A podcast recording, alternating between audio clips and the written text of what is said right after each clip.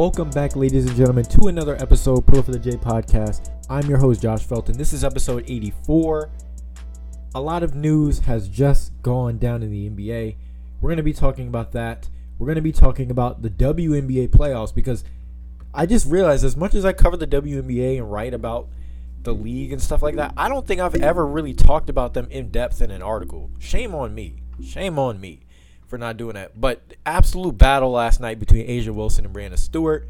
We're going to be going over that. We're going to be going over the Donovan Mitchell trade to Cleveland first and how that impacts the landscape. This is going to be a pretty short episode. Obviously, some news has just broke, so we're going to talk about that.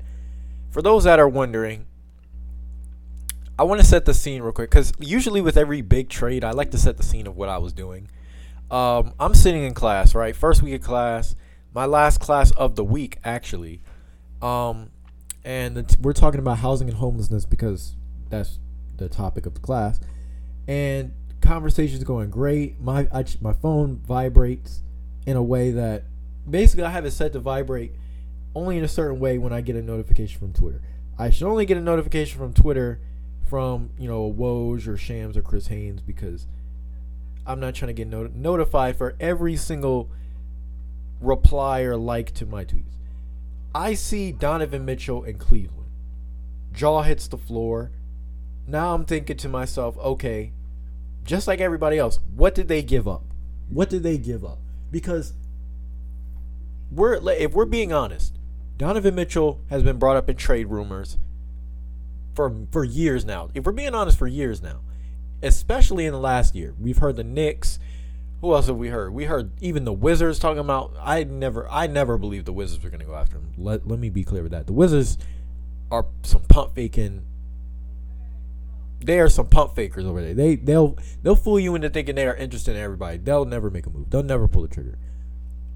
I never saw the Cleveland Cavaliers on this list. And you know when the trade dropped like an hour, hour and a half ago. I'm recording this at like five p.m. Thursday, September 1st. I'm sitting here and I'm like, okay, what did they give up? So let's break down the trade and I'll give you my thoughts. Cleveland is sending, this is the tweet exactly. Cleveland is sending its three unprotected first round picks to Utah in 2025, 27, and 29, and pick swaps in 26 and 28 to Utah. All right. They're also sending Lauri Markkanen, Collin Sexton, Ochai Agbaji, and three. Right, three unprotected first and two pick swaps. So initially, my thoughts are Cleveland wins this trade. I my thinking is Cleveland wins this trade. It's early. Uh, my belief is you never really know the winner of a trade until honestly years down the line, and when we're especially when we're talking picks that go as far as what is this 2029, you really don't know. You might have to. We might have to wait another six, seven years to know who actually won this trade, guys. If we're being completely honest, because that's how trades work. If these picks turn out to be generational, you know, the, the, these these draft picks at this point, they're in middle school, they're in high school, they're learning algebra one, algebra two, geometry if they end up being generational talents and Cleveland fizzles out, in hindsight, we can say, oh, well, maybe Utah wins it. But if we're uh, judging it based off of what it is now, you look at this Cleveland team. This team, this makes Cleveland a contender for, for multiple reasons. I'm going to give you the first reason.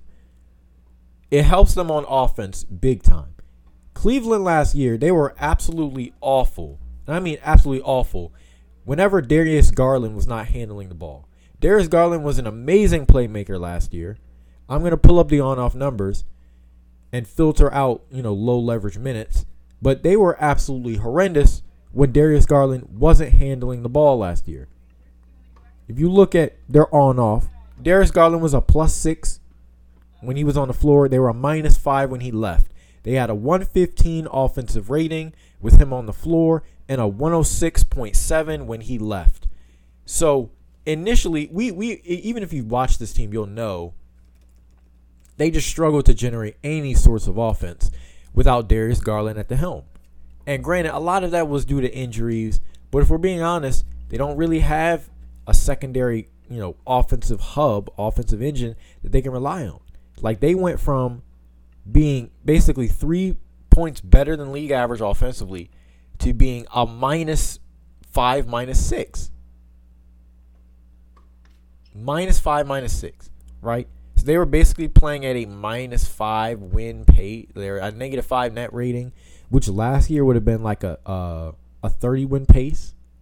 With him on the floor, they were a plus six and a half, which a 50 win pace. And it shouldn't surprise anybody that before the big time injuries to, you know, Mobley, Jarrett Allen, they were basically the second seed in the Eastern Conference. Like this this Cleveland team was good before the injuries. People forget before the injuries really derailed them, they were a very very quality team. They were a very good team. Looked like they were going to contend. They were going to give teams fits. The injuries obviously are what messed them up. But uh, I mean, assuming this team stays healthy, I mean, you have Donovan Mitchell, who, especially in the playoffs, which we'll get to in point number two, is one of the best playoff scorers over the past five, ten years. No exaggeration. We'll get into the numbers later. But I mean, that is incredible. That that is incredible. I mean, I know people are gonna say, "Oh, well, the defense," and that's an understandable issue. Their backcourt is going to be food. Both of them Donovan Mitchell, I mean, he created generational wealth, as people like to call it, for Jalen Brunson last offseason. Darius Garland, he can't guard either. But when you have Evan Mobley and Jarrett Allen in your front court, to hell with that, man. Like, they're going to clean up every mess inside. Utah had the same thing. They were just like, we don't have anybody that can defend. Just throw them at Rudy. And you know what Rudy did? Rudy, obviously, Rudy was annoyed by this, but they anchored a top five, ten defense in the regular season every single year. Some years they were top three. So if you have two elite rim protectors like that in your front court, you're gonna be just fine. You're gonna be just fine. Okoro obviously probably has to start. He can make up for it as well. He's a great wing defender. But now looking at the rest of this roster, it'll be interesting because you look at Cleveland, I'm going to be interested in their wing, their wing depth. That's going to be the big question mark to me. The big question mark. I mean, you look at their wing depth. They have Caris LeVert. He's 6'6". At this point, he basically be playing a wing. Kevin Love, a wing. Isaac Okoro, a wing. That's basically who it is. Cedi Osman, a wing. I feel like they should really go after another 3 and D wing. Which brings me to my favorite part, and I wish I was live streaming this so you could see uh, the video version. But I'm bringing out the trade machine today, guys. It's been almost. Mm, when's the last time I? I think it's been probably seven, eight months since I brought out the trade machine. But we're gonna do it. We're gonna do it, guys. We're gonna go through the trade machine, and we're gonna look at a three and D wing. We're gonna look at a three and D wing that the Cleveland Cavaliers could reason, re- reasonably get. Right? We're not talking about an Andrew Wiggins. You know, that ship is sailed. They have no chance of getting Andrew Wiggins. They have no chance of getting Andrew Wiggins. I should also mention that with the trade to Utah, Collin Sexton has agreed to an extension. So that, that kind of works out perfectly. That kind of works out perfectly. I mean, the defense is going to be food in the backcourt, but who cares? Who who cares? They're gonna protect the rim. Those guys are gonna protect the rim. They'll be fine. They'll figure out a way. The main thing was the offense, and I'm so glad that they they fixed that because they needed a go-to scorer. They needed a go-to creator in the playoffs. You've got Garland, who's a great playmaker, and now you combine him with Donovan Mitchell, a fantastic scorer. I mean, if this doesn't make you excited, I don't know what to say. This is this is this is exciting, guys. This is this is this is exactly what we needed, and we'll we'll even go through the Eastern Conference later because as I'm going through this uh, the Eastern Conference in my head, like it's gonna be a movie this year. It's going to be an exciting off season. I'm not even joking. So we're gonna look at this trade machine. We're gonna look at this trade machine. It's also worth it's also worth mentioning before before we get into that playmaking value, which you know basically estimates a player's impact, how much, how many points they're creating per possession and stuff like that, off of strictly their playmaking, Darius Garland near the top of the list. It, it, it I'm just saying, Darius Garland, a phenomenal scorer. You combine that with Donovan Mitchell, or Donovan Mitchell, an amazing scorer, and you combine that with Darius Garland, amazing playmaker.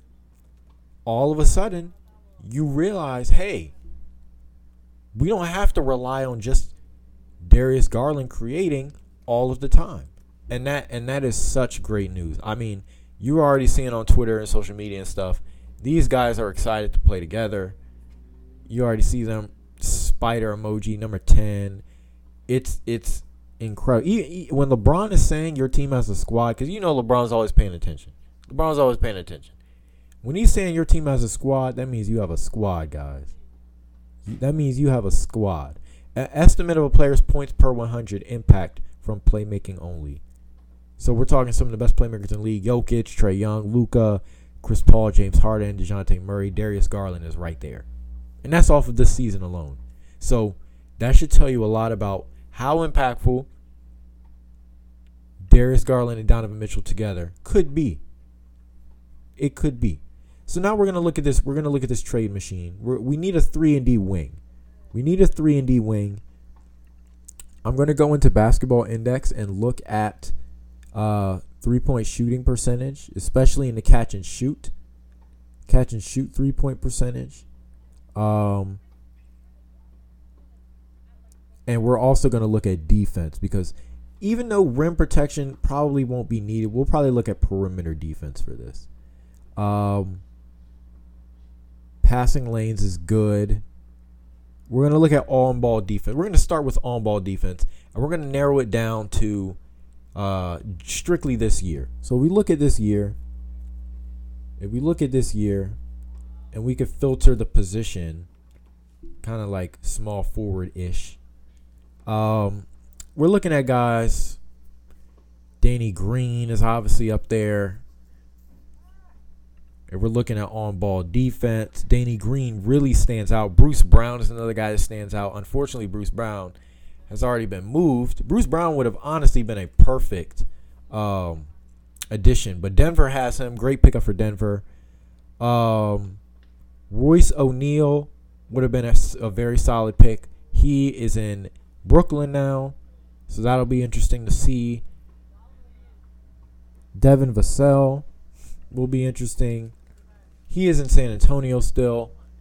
We're gonna try Devin Vassell. We're gonna we're gonna try Devin Vassell, and we're gonna see what will happen if these contracts match up. Because I believe Devin Vassell actually, uh, I don't think he signed a contract extension this year.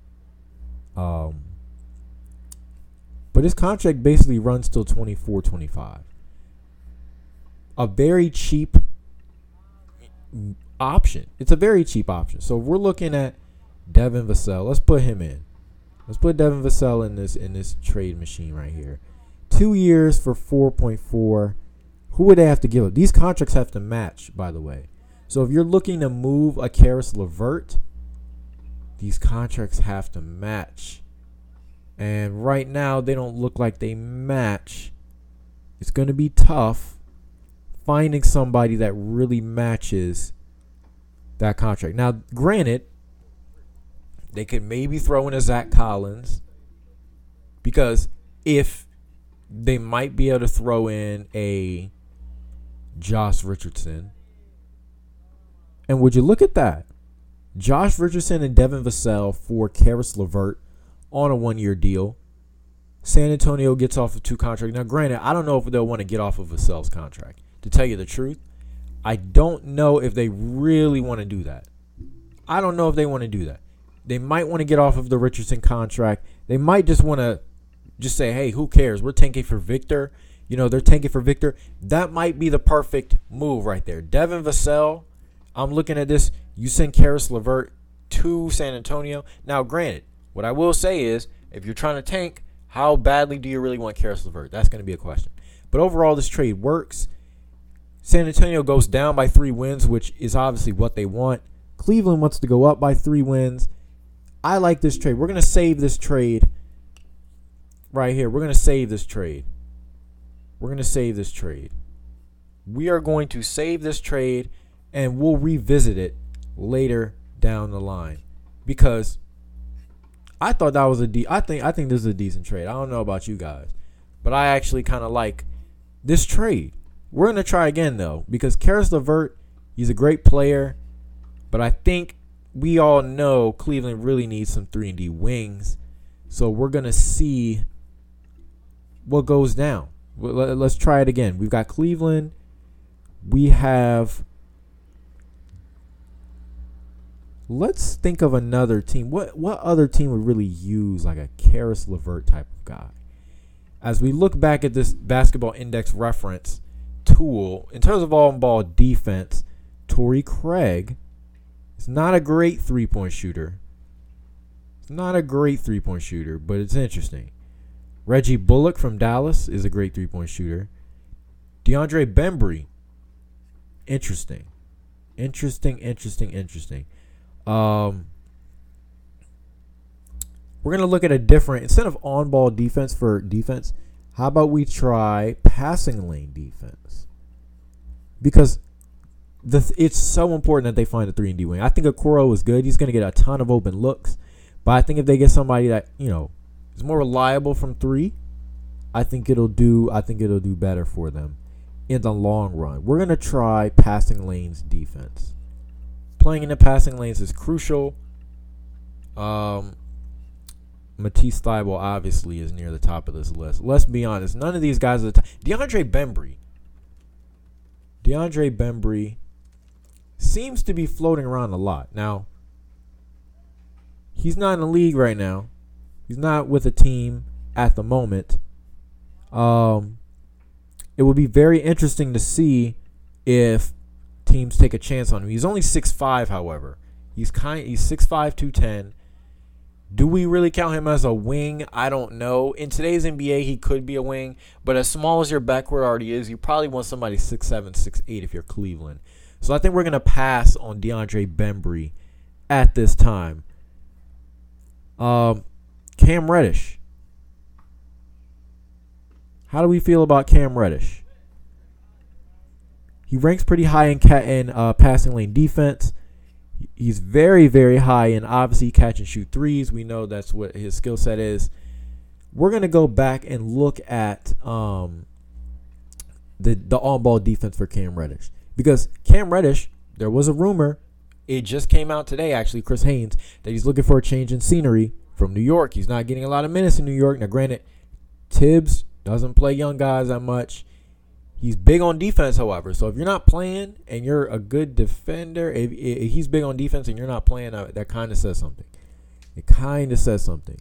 Um, but we're gonna go look at this this this um on ball defense for my guy Cam Reddish. Let's see who my guy Cam Reddish is. Cam Reddish is a very good on ball defender. Cam Reddish is a very good on on ball defender. The numbers indicate as well. I think Cam Reddish will be very interesting. An interesting look. He's 6'8. Cam Reddish will be very interesting. And the thing with Cam Reddish is Cam Reddish, 6'8, 220. We're going to try Cam Reddish. We're going to look at New York. New York, one year. Now, obviously, the thing with it is we already know Caris LeVert, the contracts don't match. So we're going to have to find something. And if you look at this team, you would pretty much have to absorb the Evan Fournier deal. You, you would pretty much have to absorb the Evan Fournier contract. Do you want to do that? Do you want to do that if you are Cleveland? I don't know if they want to do that. I, I really don't. Because really, if we're being honest, that's the only way this gets done. Like you can throw in maybe like a Dean Wade or something to make the contracts match. You can try it, but in all in all honesty, it, it's looking like it's it's that is that way or the highway with New York. Because if you try it, um, the salary about six million off. So you got to give up somebody that's around six mil. Cedi Osman, possibly.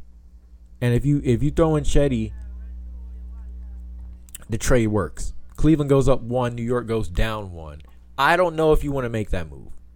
I don't know if you want to make that move. Osman is pretty nice. Osman's been on the team for a minute, by the way. He's been on the team for a minute. Um, so yeah, I don't know if you really, really want to do that, but we'll, we'll, keep an eye on Cam Reddish. Cam Reddish is another guy to keep an eye on. Cam Reddish and Devin Vassell. We're gonna do one more. We're gonna do one more for the sake of this. This is a pretty fun exercise. I'm doing this on the fly because I feel like because obviously this is so last minute. The news just broke. Um, but you want to find guys that are great three point shooters. Some of these guys are really good, but not great three point shooters. I find it hilarious that they consider Fred VanVleet a wing on Basketball Index. I don't know why. I don't know why. But um, if we're looking at passing lane defense, we're going to go back to the passing lane defense. Um, Caleb Martin from Miami stands out. Very interesting. Caleb Martin. Caleb Martin stands out a lot as a great passing lane defender. He's a solid on ball defender. He's definitely solid on ball defender. Um, shall we try Caleb Martin? Now, I'm almost certain the Caleb Martin contracts will not align. I can tell without even looking. And actually, now that it sees, um, now he's he's signed to a, a two-way contract, so he technically uh, can't be traded until January. I don't know if they want to wait that long, so we're gonna have to pass on him. Um, Caleb Martin's a great piece, though, and if we're being honest, Miami haven't made a ton of moves this offseason, so I don't really know. I don't really know if they want to do that. Miami really hasn't been making any moves this offseason. Uh, let's keep going, shall we? Right now, we have not that many options left. It's tough out here. It's really tough. Andrew Wiggins stands out, but the Warriors aren't going to trade Andrew. Let's be for real. Um, Reggie Bullock from Dallas. Could Dallas? Could I see Dallas parting ways for a Caris LeVert? I mean, they do want to go all in on offense. They do want to go all in on offense. They do. So we're gonna try Dallas. We're gonna try Dallas. We're gonna try Dallas. These contracts, I'm almost certain, don't match up. Um, LeVert is on a one-year deal as well. Um, Mavericks would have to cut eight mil to try this. Is interesting because the Mavericks are over the luxury tax as it already stands, so they would have to cut somebody else. I don't see them moving from Maxi Kleber, from Dwight Powell, Dorian Finney-Smith, any of these guys. Maybe Bertans, but I don't. You definitely don't want to take on a new Bertans deal. So we're gonna we're gonna pass on Reggie Bullock as well, but he's somebody I'd be very interested to see what happens with them. Saddiq Bey, interesting. Um, however, as it stands right now, I mean, Max Strus, Miami, I don't know. I have my I have my question marks about that. As it stands right now, I think Devin Vassell and Cam Reddish are probably the two standout ones. Obviously, as it stands as it looks right now, I don't think either two of those is likely. But I think Devin Vassell could be an interesting one to take an eye on, keep an eye on, because if San Antonio is really, really interested in tanking this year, if they're really interested in saying, uh, uh, what, what is it, uh, sever for Victor, or what? I can't, I can't remember the, the, the slogan, but tank for Victor. If you haven't looked up Victor Wembanyama, please go look up them highlights. He is the one. Uh, I could see why teams are tanking for him. You know, he's like seven foot three. He can put the ball on the floor. He can do everything. Um, I, I I can see why teams are really after him. If San Antonio says, "Hey, we want that kid to be our future. We want to lose as many games as possible," to do that, maybe trading Devin Vassell could be the move. And with, you know, uh, LeVert on a one year, anything is anything is possible. It wouldn't surprise me. So a Cam Reddish deal, a Devin Vassell, those are kind of two wings that I've really had an eye on that we've done together that I think that I think Cleveland could get done if they really care for a three and D, get or get a backup. Um, Dean Wade could probably get some more minutes. I don't think they'll trade him. I really think he could play some more. I was really uh, I was really impressed with this team. Um, the Cavs match up well with some of the looking at some of the best teams in the league though. The Cavs match up pretty well. They matched up pretty well with the Bucks last year. Um, in terms of efficiency, Giannis was still that guy against the Cavs, but he didn't come anywhere close in terms of scoring volume itself. And I think part of that is just because of you know those those twin. I don't want to call them twin towers. That's kind of OD, um, especially in the month of September. Um, but you know they have those two trees in the front court. They have those two trees in the front court uh, that make it so tough to attack the rim. And sometimes they even play three. Sometimes they were playing Markkanen at times this year. Obviously, that's not going to happen this year. But I mean, that's a very very good move. And I'm so glad this trade happened because honestly, this is probably the first trade I've looked at this offseason and been like, oh my goodness, stop everything. What are the details? Since probably the Gobert trade to Minnesota or the DeJounte Murray. I don't even think I flinched that much at the Murray trade. It was kind of just like, oh, DeJounte's good. I don't know how much that moves the needle for Atlanta. We've been over this before, but I want to look at the standings. I want to look at the standings. I want to look at teams from last year. And I want to tell you, I want to show y'all why this offseason is going to be a movie. You got Miami. Miami hasn't made move. I expect Miami to take a step back. Miami does not strike me as a team that is going to stick around for long. I, I really don't. They, they they just don't make moves. They just take for granted that they're Miami. I don't know. Miami's going to be a good team. As long as you have Jimmy Butler in the playoffs, you're going to be fine. Um, but they need some more offensive help. They didn't get it this offseason, so I'm not ready to uh, put them top four. Yes, I said top four. Boston. We know Boston. They were a historically great defense the second half of the season. Uh, they just added Malcolm Brogdon. That team is going to be hungry. I wouldn't be surprised if they were the number one seed. They don't have the best player in the league. I think that goes to Giannis. We saw this in last week's episode. Go check out my top 10 of last year. Um, uh, Milwaukee is another team.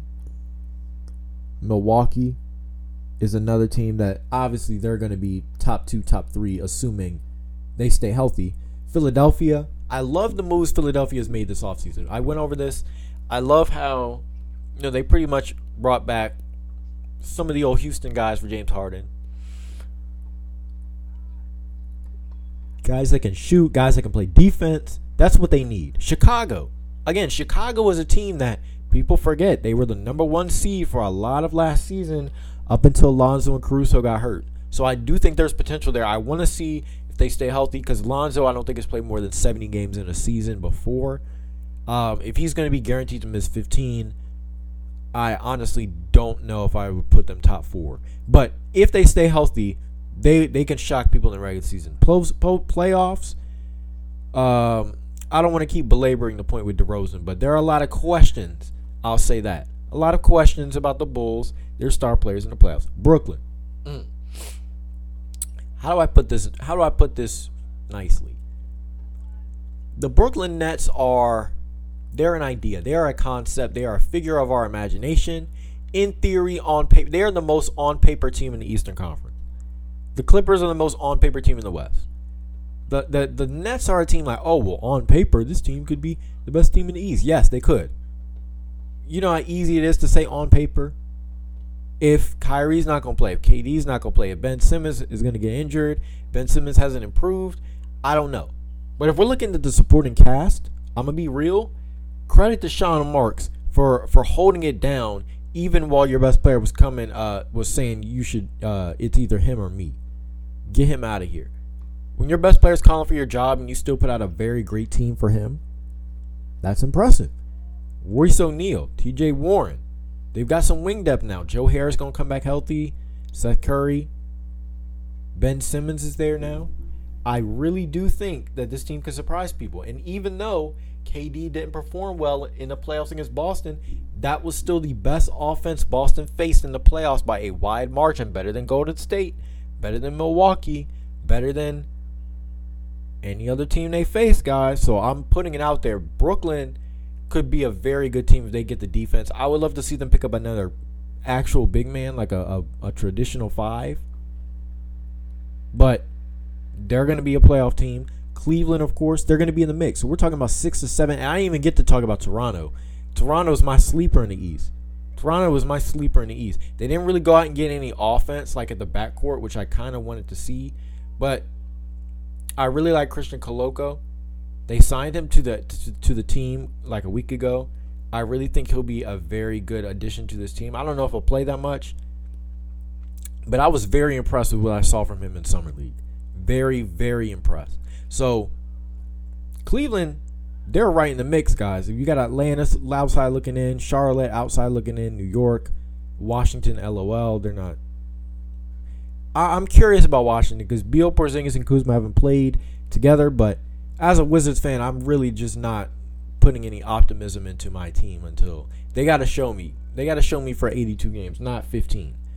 Right? They they had me fooled last year. Um, moving on to the WNBA. Moving on, we got to talk about the WNBA playoffs. I want to start with um the Sky and uh, Connecticut Sun because that's a good series.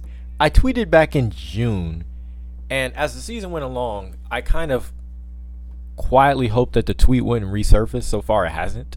But I remember tweeting about both teams' offensive rating and how both were like a plus nine through the month of like halfway through the month of June, which you haven't, which we haven't seen really since uh, the 2019 Mystics, and how both the the Aces and the Sun run a collision course to make the playoffs.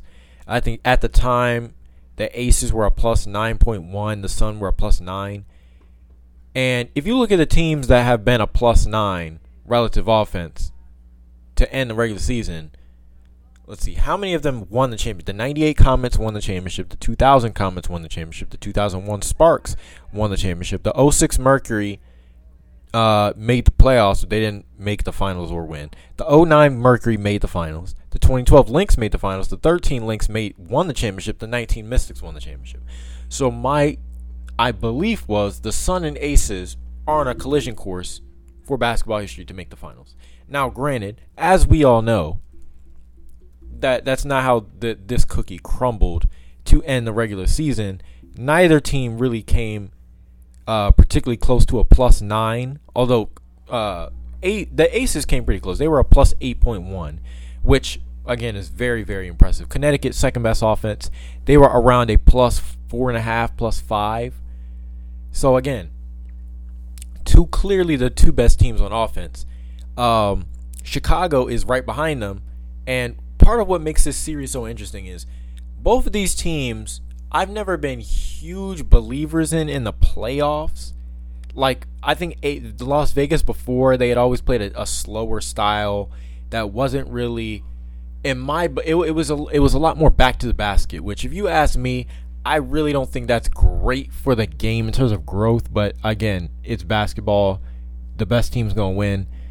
Usually they didn't perform well, and I think Cambage struggled in the playoffs. A'ja sometimes struggled in the playoffs, and they would just go up against teams with a lot of veteran experience that could play defense as well. Connecticut was the same way. Connecticut struggled in the postseason for years, and they were just a team that okay, they're gonna be. I I always wrote off like okay, they're gonna be good in the regular season. I don't know about in the playoffs. Um, Connecticut, Chicago, they faced off. They're facing off as we speak right now. Series is tied at one. Um, Chicago won last night. Courtney Vandersloot was incredible. She's always she's been the best offensive player on this team. Candace Parker always making history. The Sky won by eight. The Sky won by eight. Uh, Jonquel Jones was phenomenal. Um, but yeah, what what always stands out to me is just the playmaking mastery of Courtney Vandersloot. I mean, she is the engine of this team. I felt personally she was the Finals MVP last year. Um, Kalia Kahleah Copper is incredible. She she was phenomenal, great defender as well. She balled out last night, but Courtney Vandersloot is really just the engine of this team. Um, one thing I did an article to recap the Mystics season, and I looked at you know the league leaders in assists. She's not going to she she didn't lead the league in assists this year, so a lot of people will just say, "Oh, well, she wasn't the best playmaker." No, she was very easily the best playmaker. And to me, playmaking is more than just racking up assists because an assist is really just the person you pass to makes the shot. So if they miss the shot, you don't get the assist. Or so that that's one issue with strictly looking at assists. Another reason is assists aren't always an indication that you're creating for teammates. If you're passing to somebody that's just coming off a screen all the time, you're not actually creating the open shot. You're not creating offense. You're not creating. You're just throwing them the ball. They're the one that did most of the work, and that's kind of a lot of what other guys that have players that have led the league in assists or been really high up have done. Courtney Vandersloot is not that. I mean, she master in the pick and roll. She can find players. She can she can throw players open. She's pretty good at getting downhill, create, creating open looks, and you've seen that in this series. I mean, she had eight assists. Um, when she's scoring the ball, when she finds that balance of scoring and playmaking, that's when she's at her best. Uh, she struggled with that uh, sometimes in the Liberty series, which was kind of surprising. But when you're a veteran like Courtney Vandersloot, I mean that none of that matters. Like you're gonna figure that out. She's built for the playoffs. Her game is built for the playoffs. So was Candace Parker. She had 22, 4, and 4 last night. And this series is going back to Connecticut. Now, my thing with Connecticut is are they going to get consistency? Is the question. Are they going to get any consistency? They need a second score to really step up and, and, and show that. Um, I do feel like Chicago is going to win this series. I do feel like Chicago is going to win this series, um, strictly from the standpoint that I think they're just more experienced, and I think them winning the championship last year, they kind of know what it takes. Uh, they know they have to win one on the road Sunday, September 4th, 1 p.m. That's going to be the ultimate test. But I have Chicago probably winning this in five. I wouldn't be surprised if this was a five game series. Um, it just seems so so tight like that. It's going to be exciting. It's going to be exciting. Aces Storm is the other one. Aces Storm last night, guys. If you weren't watching the game last night, I feel bad. I don't know what you were doing. Breanna Stewart and A'ja Wilson combined for 65 points last night. They combined for 20 rebounds, four assists. Uh, Breanna Stewart put on a play. I think she was the best player on the court uh, last night. Um, she was hitting some insanely tough shots. Um, she was putting on a playmaking clinic. She was just finding open teammates. They weren't making shots though. Like if you go back and watch the film, they're triple teaming her as soon as soon as she touches the rock. She finds somebody open. They struggle to make shots. You really needed more from Jewell Lloyd last night. She kind of struggled. Uh, you need a secondary score to step up because eventually it was like, okay, nobody's gonna attack. Breanna Stewart's just posting up asking for the ball. You ask for the ball, you give her the ball. Chelsea Gray is right there. I mean, Chelsea Gray had like five tie-ups last night, forced five jump balls. She had some insanely tough shots at the end of the shot clock. Um, but they're seeing three. They're like you're seeing three aces players as soon as Breanna Stewart touches the ball. Three. You you can't you can't you you've got to have more than and you know with the players that Vegas is missing, they're missing Dearica Hamby. You've got to come out and you they I feel like Seattle should have won game 2. I feel like that was a big game to win. Now, granted, they split one, they got one on the road, but I don't know. I can't say for certain that they're just gonna win both games in Seattle. I don't know. They need to get they need to get somebody to help out Breanna Stewart. Breanna Stewart, the way she's playing, look, I I don't go back. I personally think Breanna Stewart is the best player in the world. I think she's the best scorer, the best playmaker. She's not gonna win the regular season accolades this year just because A'ja's had a phenomenal season this year. She's going to win probably MVP and Defensive Player of the Year. Shout out to her. Um, but Breanna Stewart separates herself in the playoffs in a way that no other player in the WNBA can say over the last like five to seven years. She gets better in basically every statistic. She gets better on defense. She protects the rim. She'll go out and guard on the perimeter. There's nothing she can't do. The numbers suggest she elevates in the playoffs, which to me separates her from one and two. Um, but this series is gonna. This series is is. This is what this is what we dreamed. Of. This is what we needed. I had one of the homies. He was in Vegas.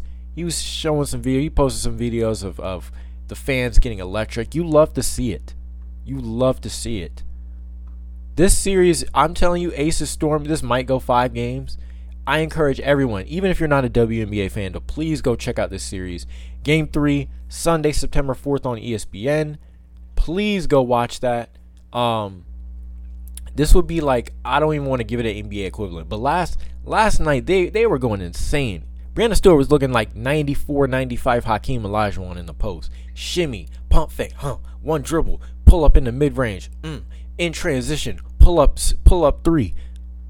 I mean, it was incredible what I was seeing. And it, A'ja Wilson, come on now, you couldn't stop her from getting off the glass. She, she was she was owning the offensive rebound. She was owning the offensive glass. She was pushing the pace. There was one play, got the rebound, and then just took it all the way up the court, laid it up in transition. Just nobody could stop her. I mean, she was going insane. The energy was there. Both of these games have been insanely close. They can go either way down to the last couple minutes. I expect that's how the rest of the series will go. If I had to pick somebody, I pick Seattle probably in five just because I trust Breanna Stewart like that. She's just special. She's special, man. Go check it out. I, I, I foolishly, uh, you know, in the series before, I picked I picked Seattle to beat Washington in three. That series ended in two. Washington, um, I mean, their struggles were the same. They couldn't really find anybody else to score besides Delle Donne. I think after game one, they were a plus 14 with her on the court and then a minus 40, which on off numbers, we haven't seen that in basketball probably off the top of my head 2017 Russell Westbrook. But that's irrelevant. That that that that's old news. I'm, I'm trying not to get riled up about the Mystics. Aces Storm, guys. Aces Storm, Sunday, September 4, 3 p.m. It's Connecticut versus Chicago, game three, September 4th, 1 p.m., both on ESPN. Please go check that out. That is going to wrap up today's episode, episode 84. Thank you all for listening. We talked about the Cavs, WNBA playoffs. As always, follow me on Instagram at jfelton. That's J F E L T O N N. The Twitter is three N's. I'm working on an article Wizards fans, if you're out there, uh, I'm writing for the Washington Wizards now. Now the Mystic season is over. Working on a Daniel Gafford piece for uh, Wizard of Awes uh, blog site, part of fansided.com. Please go check that out when it comes out. Follow the Twitter, especially. Uh, make sure you share this podcast with your friends. Do not text and drive. Please don't. And I will see you guys next week. Peace.